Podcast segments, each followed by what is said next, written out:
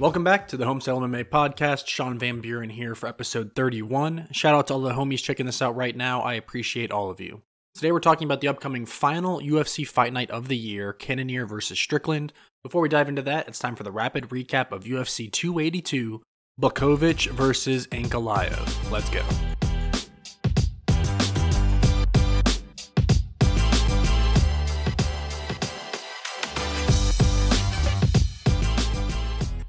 10 straight finishes built up to the highly anticipated co main and main event fights, with both fights leaving something to be desired with the results. Let's dive into it, starting with Cameron Saaiman versus Steven Koslow. Newcomers making their UFC debuts, always exciting. Koslow got an early takedown and started flowing on the ground into different positions. While flowing on the ground, Saaiman completed a sweep and got on top. Koslow immediately went for a triangle choke from the bottom. It appeared that Koslow was more skilled in these jiu-jitsu exchanges, and round one was very exciting with multiple submission attempts from each fighter. Great round one to Steven Koslow, in my opinion. Koslow got another takedown in round two early and went for a guillotine choke. Saaiman got out of it, but the grappling war raged on. Saaiman ended up in top position, landed some ground and pound that turned over Koslow, and then Saaiman took his back to work for the rear naked choke. They kept flowing, kept rolling on the ground. Unfortunately for Saaiman, he threw a knee that landed to the head of Koslow while Koslow's knees were on the ground, which is an illegal strike. The ref rightfully took a point from Saaiman, and the fight continued on. Koslow went for another takedown, but Saaiman stuffed it. With the point deduction, I actually thought Saaiman won that round, but with the deduction, it was a 9 9 round in my opinion. Koslow tried for another takedown and rolled into submission attempts, but these fighters just kept their flow on the ground, with each guy going back and forth in favorable positions. If you like to watch grappling, this is definitely a fight I would go back and check. Saaiman reversed position yet again. He's very good with reversals. He did it multiple times, and he started to ground and pound from back control and then into top position. Once back on the feet, Saaiman started to tee off and finished this fight with third round standing TKO. Would have been interesting to see those scorecards, though. They're very close rounds, an extremely grappling heavy fight where it was very back and forth. So it would have been kind of interesting to see the scorecards, but Saaiman took those out of the equation. TJ Brown versus Eric Silva followed that, and the first right hand of TJ Brown knocked down Eric Silva, and they started grappling right away. TJ then finished the grappling against the cage by taking down Silva. Silva worked his way back up to his feet and then got a takedown himself very close, grappling heavy round yet again. Maybe slight edge to TJ Brown for having the biggest moment in the fight with that very first punch. Round two started off with Eric Silva dominating the, the grappling, but ended with TJ Brown in control. Silva starting to fatigue. Round two to TJ Brown. Again, we had these really tight, grappling heavy rounds to start this card, where it would have been interesting to see the judges' scorecards to see how they were judging grappling control versus damage, things of that nature. It's just always nice to see uh, into the mind of the judges, if you will. The start of each round found both fighters landing some big punches for about 10 seconds, and then they'd go right back to the mats to grapple. TJ Brown clearly had the ground game advantage, and Eric Silva was just tired in round three. TJ Brown found the third round arm triangle submission. Billy Quarantillo versus Alexander Hernandez. Billy Q this is an exciting striking fight early in round one. Both fighters were very fast, very accurate with their punches. Hernandez got a takedown about two minutes into the first round before they got back up to the feet within about a minute later. With a minute and a half left in that round, Hernandez got another takedown straight into an arm triangle submission attempt. Hernandez gave up on that and landed a massive ground and pound strike that bloodied up Billy Q to end the round, round one to Alexander Hernandez. Hernandez made it pretty clear in round two that he wanted to use his size to continue to wrestle his way to victory, and Billy Q was fighting hard to keep this fight standing. Billy Q had the better strikes in round two, and he appeared to be the better stand up fighter. Billy then got an easy takedown, worked his way to the back for the ground and pound. Billy Q had all the momentum on his side, and Hernandez was just trying to survive. Unfortunately for him, he couldn't do so as the ref stepped in to give Billy Quarantillo the standing TKO victory. Chris Curtis versus Joaquin Buckley. Excellent movement from both fighters to start this one off. Each guy moving very well, both laterally and front and back. Both fighters having trouble landing their shots against the stout defense of their competitor. They stayed aggressive though, so it felt like a big moment could occur at any moment. At around the three minute mark, Chris Curtis landed a flush overhand left to the head of Buckley, and Buckley blitzed forward to try to land some strikes of his own to even out that shot. Chris Curtis had very sharp defense and movement. Buckley had more striking volume with less impact. Another very tough round to judge, and I thought the round went to Chris Curtis before I looked up the striking stats and realized that Buckley had more volume. But truthfully, with the damage, I still gave it to Chris Curtis for round one. Very close round. Buckley came out still very aggressive in round two with his high volume striking attack. Chris Curtis was a bit more patient and he found the finishing shot with a right hook that dropped Joaquin Buckley and then he jumped on top for the ground and pound finish. Edmen Shahbazyan versus Dalcha Lungiambula. The return of Shahbazyan. These fighters spent some time in the first round working out their timing and their distance with their striking. Shahbazyan did well to work the body of Dalcha in the first round, Dalcha just has massive muscles and power. So Edmen was using his long range attacks often in round one. Dalcha went for a takedown in round one, but Edmen was able to keep it standing. I gave round one to Edmen Shahbazyan due to the higher striking volume.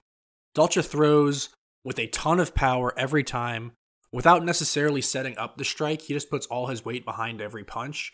While Shahbazyan was a little more strategic and selective with his attacks, his counter punching, it was all much more straight shots point A to point B, and as fast as he could get them. Edmen landed a flying knee to the head of Dalcha late in round two, and Edmen poured on the strikes with a continuous onslaught. He just kept throwing strikes, and Dalcha was just trying to survive to the bell, but he couldn't before the ref stopped this fight as well. Edmen Shahbazyan by second round TKO.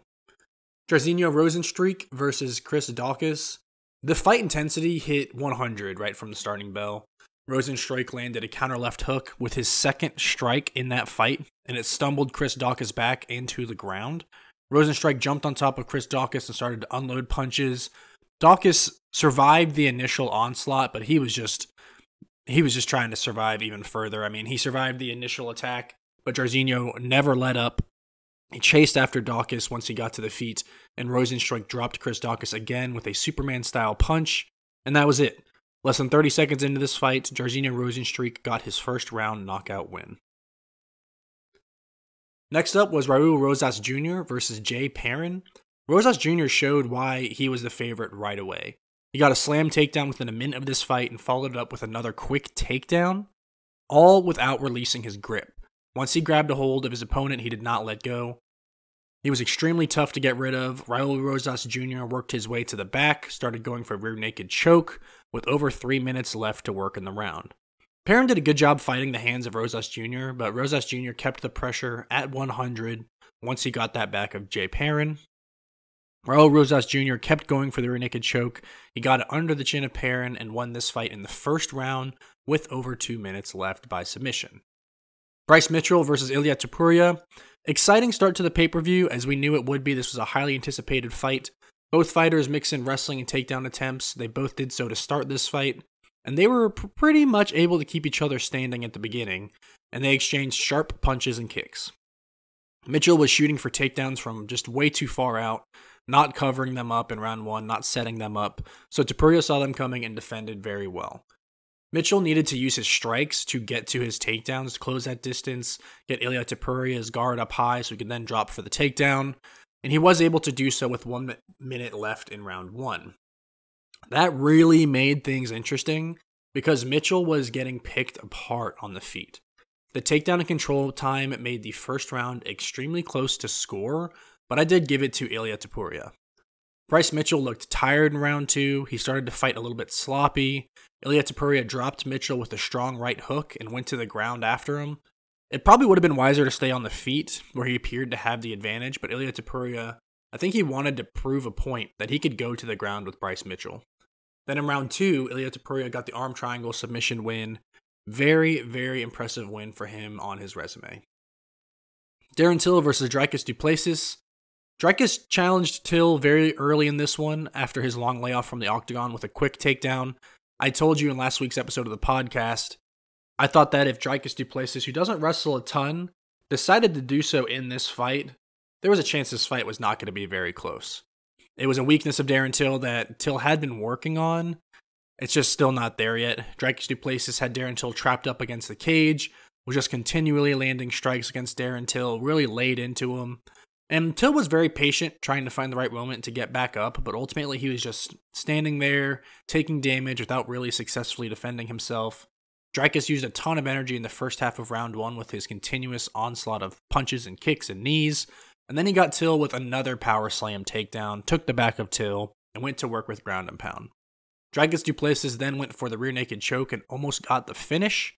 They got back up to their feet, and Darren Till had some nice moments in the striking, but I think all that did was change my mind from being this a super rare 10-7 round 1 to a 10-8. The right eye of Darren Till was very swollen entering round 2, but Dricus looked visibly fatigued from his massive striking output in the first round. Even with all of the damage that Till took in round 1, he looked fast, sharp with his striking in round 2. Dricus Du Plessis got a desperation takedown in the middle of the round before they came back up to the feet. Darren Till did a fantastic job on the feet with his striking, which we've seen before from him. But Dricus got another takedown in round two with one minute left. It's just the wrestling defense of Till is really lacking in today's MMA game. Till, it's just a massive hole in his game. He needs to keep working on it. Dricus almost got the footlock submission to end the round, but Till survived to the bell. Round two to Till, I gave it because of the striking. Honestly, it was pretty close though. Dricus made it closer with his wrestling. The commentators were debating 10 8s versus 10 9s for Dricus in round one. I thought it was a pretty clear 10 8 for Dricus Du Plessis. Either way, the winner of round three would be very important to the outcome. Dricus looked a little less fatigued in round three, so it was an interesting round that would decide this fight. Both fighters were a little more calculated, but Dricus Du Plessis got the takedown in round three, landed some ground and pound, and turned Till over, got the rear naked choke submission win. Santiago Ponzinibbio versus Alex Morono. You could tell that Morono took this fight on short notice just visually.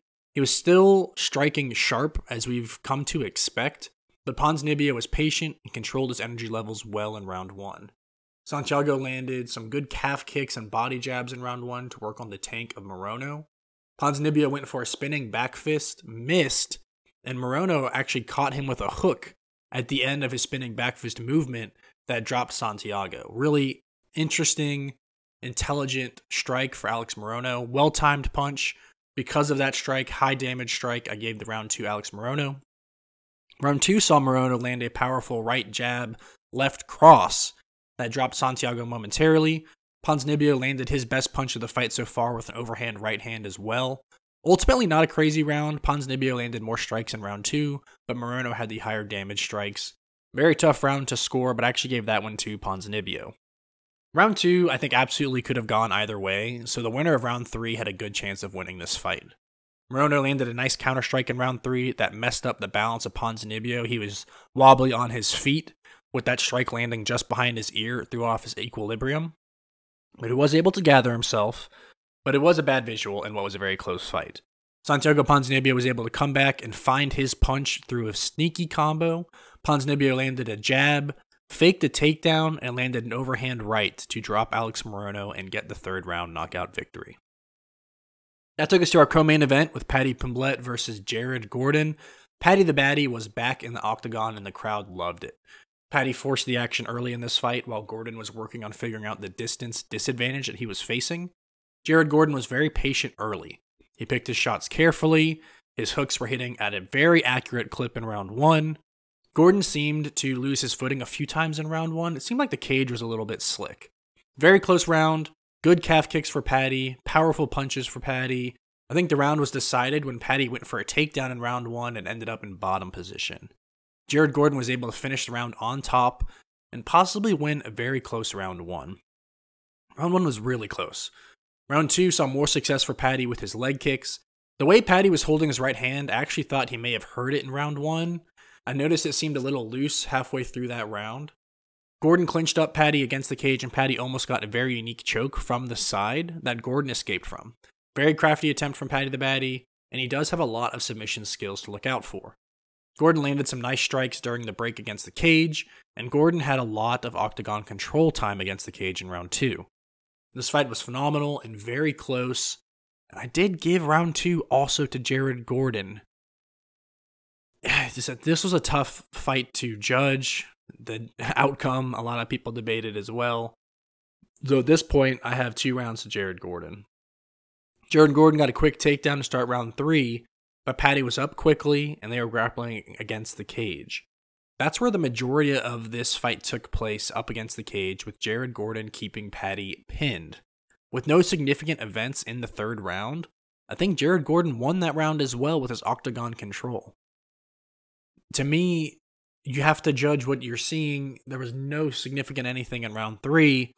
The most significant thing I think you could point to was that Jared Gordon did control Paddy against the cage. And after the fight, we learned that Paddy kind of let that happen. So I think round one was very close. I think that one could have gone either way. Round two, I thought Jared Gordon won fairly clearly. And round three, with nothing really to judge, I thought Jared Gordon won. I actually gave all three to Jared Gordon. The judges did not agree. They gave the win to Paddy the Baddy Pimblett. I thought that they had that one all wrong. I love Paddy the Baddy. I think he will be great, but he lost that fight. I think we need to be honest. He lost that fight. I'm a big fan of Paddy. I don't think he's done. I think he has the superstar power. Obviously, he got the win, so this doesn't really do anything to him in hindsight, but I don't know. Weird fight. I felt like he lost. Judges, I think, kind of gifted him that win. He does need to kick his skills up a notch because we found out kind of where his ceiling is at right now in this Jared Gordon fight, but I do think he can continue to improve. That took us to our main event, light heavyweight championship of Jan Blachowicz versus Magomed Ankalaev. These light heavyweights were landing some heavy strikes early. Jan put some low calf kicks in the bank on Ankalaev to try to pay dividends in the later rounds of this fight if we got there, Ankalaev was not doing much in round one to defend or check the low calf kicks from Jan. Very close striking stats in round one, but they slightly favored Ankalaev, and I followed with that. I thought maybe he took round one really close though. Ankalaev was slightly sharper with the distance strikes, with landing front kicks and just barely slipping a lot of punches. Ankalaev was a little more active from a volume striking perspective in round two as well, but the power advantage still seemed to favor Jan. Jan landed a hard low leg kick to Ankalaev midway through round two that clearly stumbled him and buckled that leg. Jan landed another hard low leg kick that almost dropped Ankalaev, and Ankalaev tried to get a takedown and buy some time with his wrestling. Here's the thing this was the most fascinating part of the fight. Jan's leg kicks are incredibly powerful and damaging. The fact he's knocking people down by kicking them in the leg just speaks to how much power he can carry. So, because of that, I had it 1919 tied up entering the third and Jan immediately landed another powerful low leg kick. You had a feeling that this fight may not go past this round with the leg damage Ankalaev was taking. Ankalaev started sitting down in his punches. He was trying to find himself a knockout punch on the feet. Jan was trying to finish the fight by leg kick, and Ankalaev was trying to punch Jan's head out of the arena. Ankalaev switched stances to try to avoid the left leg damage, but Jan didn't care. He then clearly injured the right leg of Ankalaev as well with those same powerful low leg kicks. Regardless of what leg Ankalaev put forward, Jan decided he was going to kick it as hard as he could. Ankalaev has the fighting spirit though, and he got a late round takedown. I didn't think he did enough with it to steal the round, so I had Jan up 29 28 on my card. Round 4 began with Ankalaev really trying to wrestle he engaged in the clinch with Jan against the cage early, and maybe we were starting to see what I told you about last week. I thought Ankalaev would be the fresher fighter in rounds 4 and 5, and he seemed to dictate the wrestling against the cage. He got a takedown two minutes into that round. After taking him down, Ankalaev landed some ground and pound, and Ankalaev was able to control Jan for the remainder of that round. For me, all tied up entering round five, and the path to victory for Ankalaev became incredibly clear. So I told you last week in our episode that I thought Ankalaev would win one of the first three rounds, and then with his cardio ability, he would be able to win rounds four and five. In my opinion, that is what we saw. Round five began, and Ankalaev just ran into Jan, knocked him over to get a takedown in top position. Based on what we saw in the previous round, this fight was over. And it actually played out exactly like I told you it would last week, just like I said. Ankalaev won rounds four and five with his cardio. I think he won one of the first three rounds as well. Once Ankalaev had top control, he controlled one hand of Jan and started to release some ground and pound with his free left hand. Ankalaev landed punches and elbows and just had Jan trapped on the ground. Jan had no answer for how to get out of this poor position, and this fight went the full 25 minutes. The new light heavyweight champion is no one. These judges were terrible, absolutely awful. Split draw was the judge's decision. I feel like that was absolutely wrong. I think you could have given Ankalaev a 10 8 in the last round. I gave him a 10 9. But regardless, I gave Ankalaev three rounds and Jan two. The fact that I think you could have given Ankalaev a 10 8 in one of those rounds that he won speaks even further to the fact that I thought he won. Crazy stuff. Terrible judges. They should be interrogated, fired. I don't know. I'll say it. just crazy, honestly. Um, I guess my biggest takeaway was can we just give the belt back to Jiri Prochazka and pretend like none of this ever happened? Uh, weird pay per view. It was still a great card. I want to make that very clear. Every fight ended as a finish until the co-main and main event, where thank God we didn't need the judges much on Saturday because they kind of seemed all over the place. So weird end to the night, which I know no one wanted to see. But overall, it was a good card for everybody, and we'll have a new light heavyweight matchup coming up in 2023. That wraps up our rapid recap. Let's take a look at our bets.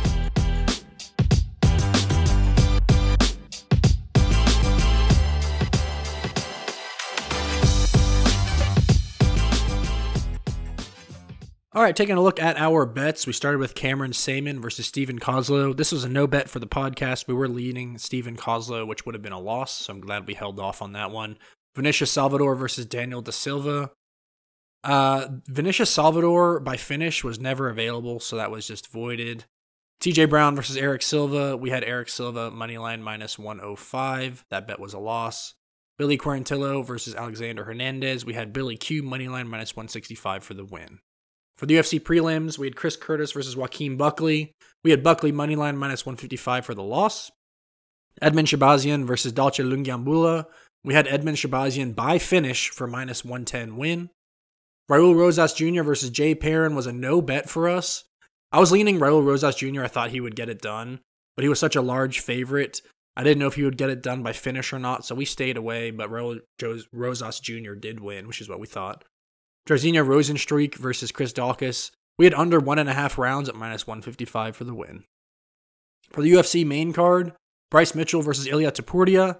We had Ilia Topuria moneyline minus 137 for the win. Darren Till versus Dricus Du Plessis. We had Dricus Du Plessis moneyline 195 for the win. Alex Morono versus Santiago Ponzinibbio. Fight to go the distance. We were pretty close. We got to the third round, but that was a loss at minus 135. Our co-main event, Paddy Pimblett versus Jared Gordon, over one and a half rounds, minus 167 was the win. And Jan Blachowicz versus Magomed Ankalaev over two and a half rounds at minus 148 was also a win. All in a good Saturday for us. We were up 1.69 units. We went 8 and 4 with our bets. We did not place any going back for more two unit bets on this past Saturday. For the homestyle perfect plate parlay, we had Jairzinho Rozenstruik versus Chris Daukaus fight to not go the distance. Paddy Pimblett versus Jared Gordon over one and a half rounds, and Jan Blachowicz versus Magomed Ankalaev over two and a half rounds at plus 214 for the win. So, very nice parlay win for us as a podcast. That wraps up our bets. Let's take a look at verdict and give out some awards.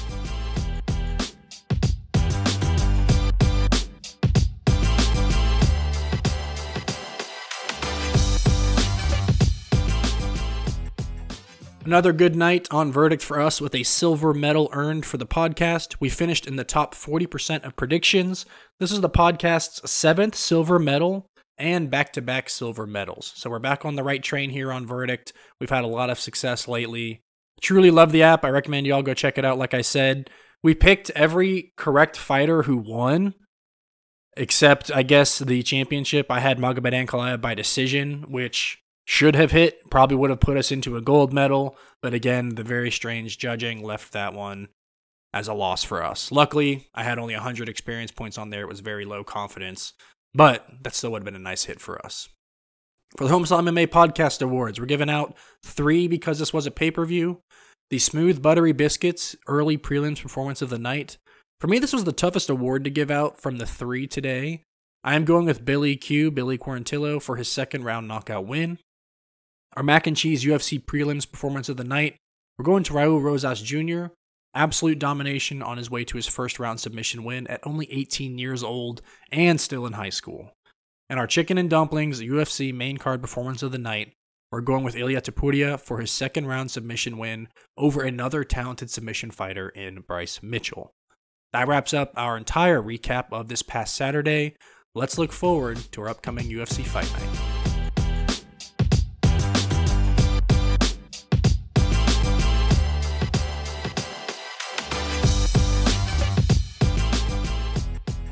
The UFC prelims this Saturday start at 5 o'clock Eastern Time with Sergey Morozov versus Journey Newson. Sergey is coming off of a win and is 2 and 2 in the UFC, each loss coming by submission. Newson comes in with a UFC record of 1 2 and 1. For a guy with a very average submission game for a UFC fighter, Sergey Morozov goes for a ton of takedowns.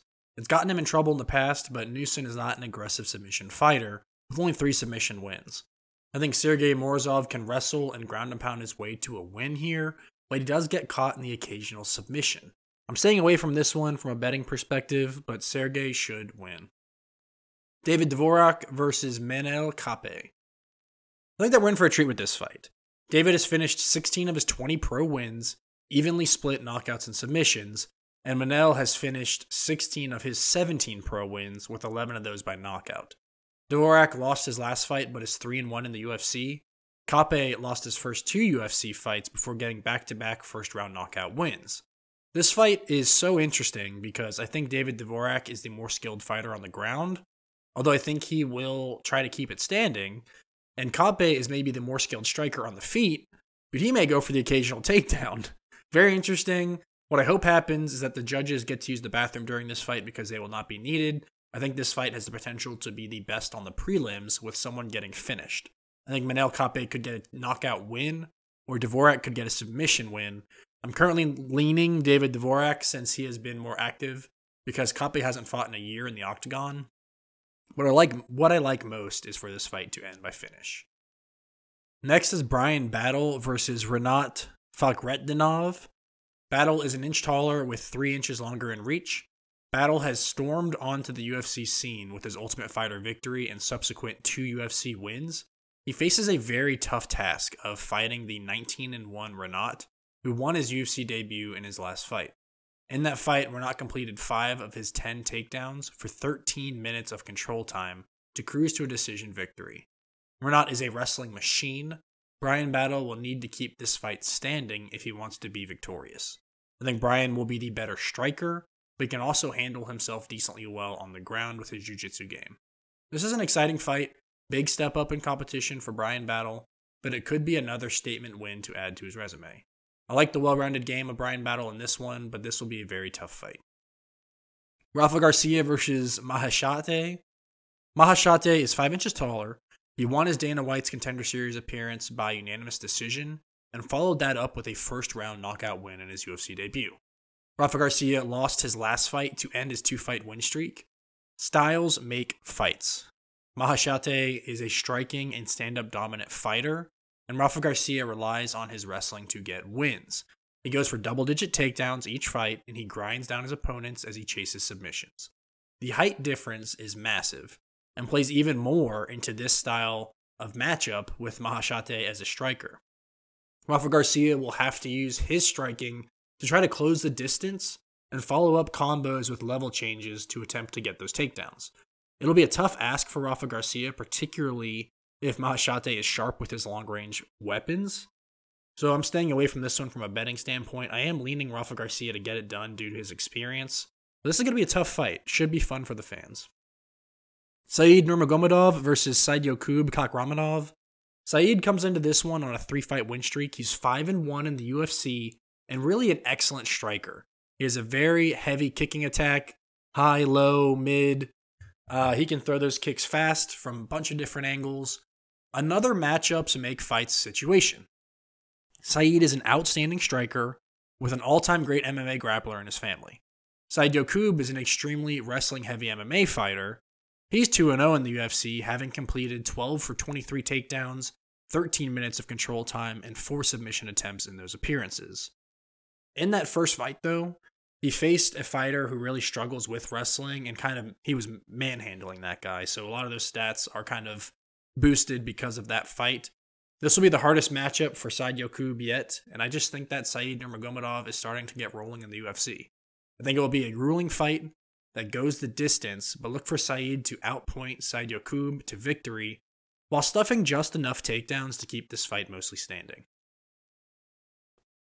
Julian Marquez versus Deron Winn. This is going to be a very tough fight for Deron Winn. Julian Marquez is eight inches taller, and he has a two inch reach advantage. Julian has finished all of his nine wins with six by knockout and three by submission. He lost his last fight and is three and two in the UFC. Julian Marquez is a talented jiu-jitsu fighter, and Deron Winn's strength is wrestling. Winn has struggled lately though, losing his last fight and going one and three in his last four fights. When I look at this matchup, I just Julian Marquez has too many ways to win this fight. I think he'll dominate the striking on the feet with his height and reach advantage. And then he has plenty of submission attempts, submission capabilities on the ground if Winn does work his way inside to get the fight to the ground via takedown. I don't know. Deron Winn, he seems like a really nice guy. His build puts him at a big disadvantage in a lot of fights, though. He's a shorter guy, big guy, but just being short for the weight class makes it tough when you want to wrestle because you have to cover a lot of ground. Julian Marquez gets it done here, in my opinion. Jake Matthews versus Matthew Semelsberger. Another, I think, very fun fight. Matthews won his last fight after a tough loss that ended his three fight win streak. Semelsberger lost his last fight that ended his two fight win streak. These fighters have similar styles. Jake Matthews looked phenomenal in his last fight. He outstruck and power punched a knockout specialist. While I think that we were in for a barn burner here, I think Jake Matthews is just at a higher level of his game right now compared to Matthew Semelsberger. But this should be a nice fight. This is one you're going to want to circle and make sure that you don't miss. Our final prelim matchup finds Cheyanne Vlismas versus Cory McKenna. Cory McKenna finally fights someone her height. She's very small, but she still gives up a massive four and a half inch reach disadvantage. She won her last fight by submission, and she's three and one in the UFC. Her only loss was by split decision. McKenna uses a very wrestling heavy attack to take her opponents down, work towards control, ground and pound, submissions if they become available. She's a very patient and smart fighter on the mats. Cheyanne won her last two fights to avenge a loss in her UFC debut. She earned a spot on the roster from Dana White's Contender Series.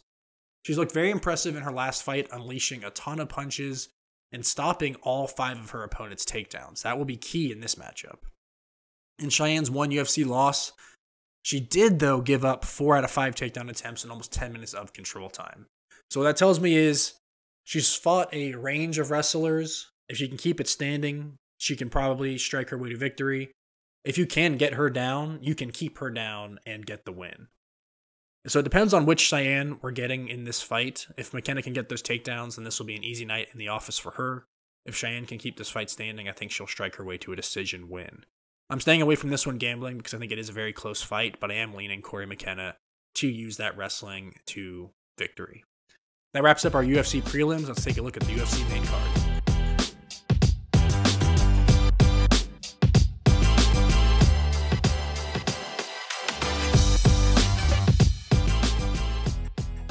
The UFC main card starts at 7 o'clock Eastern Time with Cody Brundage versus Michael Oleksiejczuk.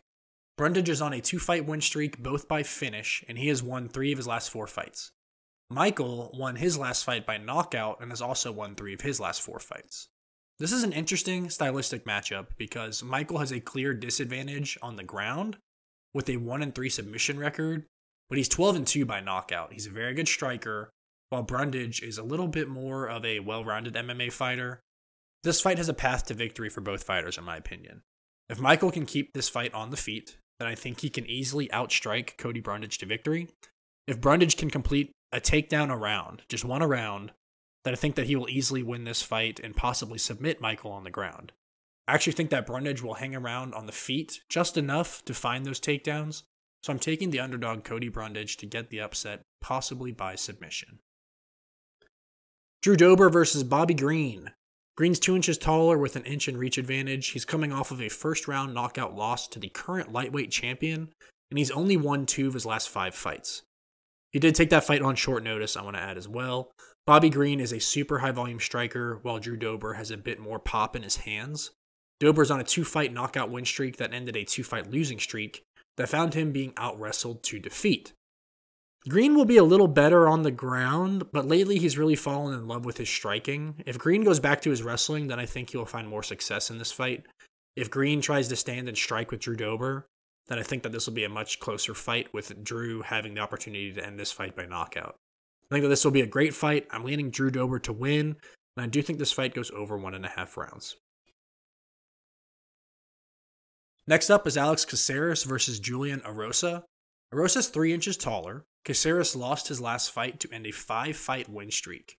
Caceres is an interesting fighter because he's a volume striker, but he likes to play the jiu-jitsu game on the ground, and that does get him in trouble sometimes with a 7 and 7 submission record. Julian Erosa has won 3 straight fights and he's fairly well-rounded in MMA. He has 11 knockout wins and 12 submission wins. He has been knocked out 6 times before, but I don't think he has to worry about knockout power from Alex Caceres. Caceres is more of a point striking fighter, and I think Erosa will have the advantage on the ground. I think Julian Erosa gets the win here with decent striking on the feet, but really doing well on the grappling on the ground because Alex Caceres will allow that game to play out as well. Caceres likes to play for the submissions, but does get him in trouble from time to time. That takes us to Amir Albazi versus Alessandro Costa. This fight really doesn't make a lot of sense to me. Amir is on a three fight UFC win streak since joining the UFC in 2020. Two of those wins came by submission, and he's finished 13 of his 15 pro wins, nine total by submission. He takes on newcomer Alessandro Costa in his UFC debut. He won a split decision on Dana White's contender series to earn a spot on the roster. He's very skilled in jiu jitsu with half of his pro wins by submission, but this is just an extremely tough UFC debut opponent. Amir Albazi's 15 and 1 as a pro, and I think he gets the job done here. There's a reason the odds are so wide in this fight. Alessandro has never been submitted as a pro, so look for Albazi to try to get the submission win, but maybe settling for a ground and pound TKO. That takes us to our co-main event: Arman Tsarukyan versus Damir Ismagulov. Damir's three inches taller, and he has a one inch and a half advantage in reach. This is going to be a great fight that I think likely goes over one and a half rounds and potentially the full 15 minutes. Damir has won 19 pro fights in a row, including five in the UFC, with those all by decision. Arman lost his last fight to end a five fight win streak, and he's 5 and 2 in the UFC. These fighters have pretty much the same fighting style. They both wrestle aggressively and try to get the ground and pound wins first. That I think will run the clock since I think these fighters are too skilled to be finished by another wrestler. That's why I kind of like the over on the time. This will be a great fight if you don't mind watching grappling. We're getting a grappling heavy co main event before the striking dominant main event, and I give the slight edge to Damir Ismagulov, but I like this fight to go long regardless. That wraps up all of our fights but the main event. Let's take a look at our UFC Fight Night main event.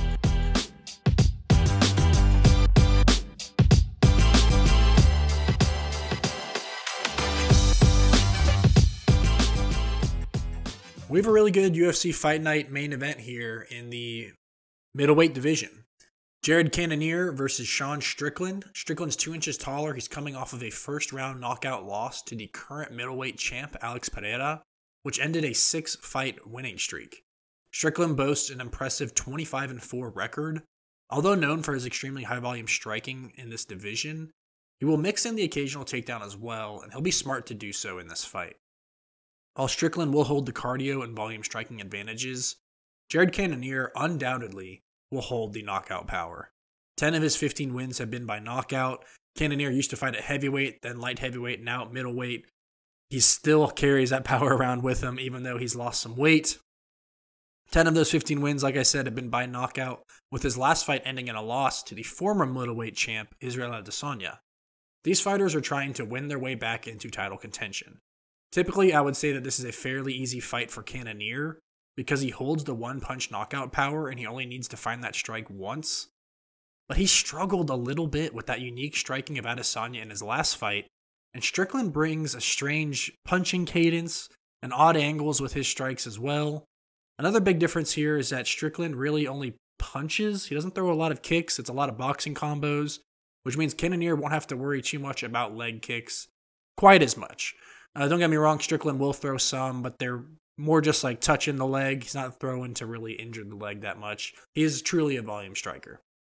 At the end of the day, I think we're actually looking at a fight that could go either way, like the odds suggest.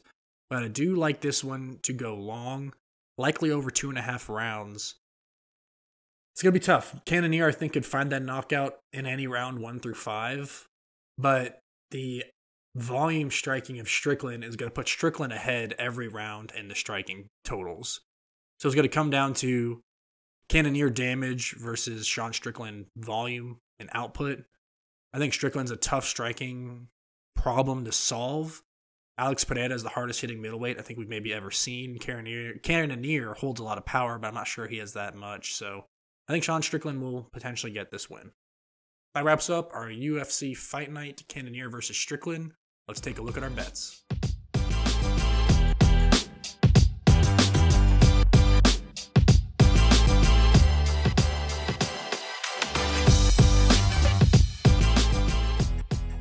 As always, please bet responsibly. If you have a gambling problem, call your state's hotline. All right, we're starting off with the UFC prelim matchups. I'm just going to go ahead and say this up front, everybody. We have a lot of stuff where I'm looking at unique lines, uh, round overs, fights not go the distance, whatever it might be. Those are not available yet. So, as you guys know, I like to do, come Saturday morning, once those lines are available, I will take them and I'll post on the podcast's social media pages what I was able to grab the number at. That way you are able to see what I got and you know that I am truly betting along with you. So there's a few that we're going to be skipping today, but just know it's because I'm just waiting to see what the line is. So Sergey Moroz versus Journey Newson. This is going to be a no bet for us. I am leaning Sergey Morozov. David Dvorak versus Manel Kape. I like fight to not go the distance, which is not yet available. Brian Battle versus Rinat Fakhretdinov. I took Brian Battle moneyline plus 123 as an underdog. Rafa Garcia versus Maheshate. That's a no bet. I lean Rafa Garcia. Said Nurmagomedov versus Said Yakub Kakhramonov. We went with Said Nurmagomedov moneyline minus 118. Julian Marquez versus Deron Winn. This is a going back for more two unit bet. Julian Marquez moneyline minus 175. Jake Matthews versus Matthew Semelsberger. We went with Jake Matthews moneyline minus 250 and Cheyanne Vlismas versus Cory McKenna. This is another no bet, but I am leaning Cory McKenna. For the main card, Cody Brundage versus Michael Oleksiejczuk. We went with Cody Brundage moneyline plus 220 is a big underdog. If we can hit that, that would be fantastic. Drew Dober versus Bobby Green. I'm gonna either take Drew Dober moneyline or over one and a half rounds. Over one and a half rounds not available yet. I want to see what that number is, just to see which will be more enticing. Alex Caceres versus Julian Erosa. Julian Erosa moneyline minus 165. Amir Albazi versus Alejandro Costa. We're going to take Amir Albazi by finish, which is not yet available. Arman Tsarukyan versus Damir Ismagulov. I like either over one and a half rounds or fight to go the distance. I need to see them both. Jared Cannonier versus Sean Strickland over two and a half rounds. I like in that one. I think it goes long. Cannonier is kind of a patient fighter, so I just like over two and a half rounds. I want to see what that looks like. So again, there's a lot of lines here we need to still take a look at because they're not yet available. They will be by Saturday. So check the social media pages of the podcast. The homestyle perfect plate parlay. We're going Julian Marquez money line, Amir Albazi money line, and Tsarukyan versus Ismagulov over one and a half rounds. So with that over one and a half rounds not available yet, I don't have that number for the parlay, but we hit it last week. We're going to try to do it again this upcoming Saturday. Let's go ahead and wrap up the podcast.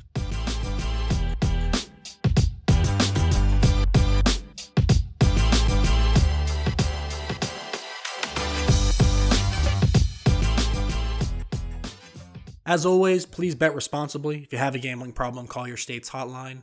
I'll be posting my verdict scorecard predictions and alternate line bets prior to the events on social media for the podcast. Please go follow at the Homestyle MMA Podcast on Instagram, Facebook, and YouTube, and at Homestyle MMA Pod on Twitter. Check out the Homestyle MMA Podcast.podbean.com for additional information about the podcast. I'll continue to grow content on social media as we get further into this podcasting journey. If you enjoyed today's podcast, please subscribe, like, comment, and review. Next week, we'll do a rapid recap from this card and talk a little bit about our end of year recap. Probably a little bit shorter of an episode next week. Till next time, this was Sean Van Buren on the Homestyle MMA podcast. Y'all have a good one.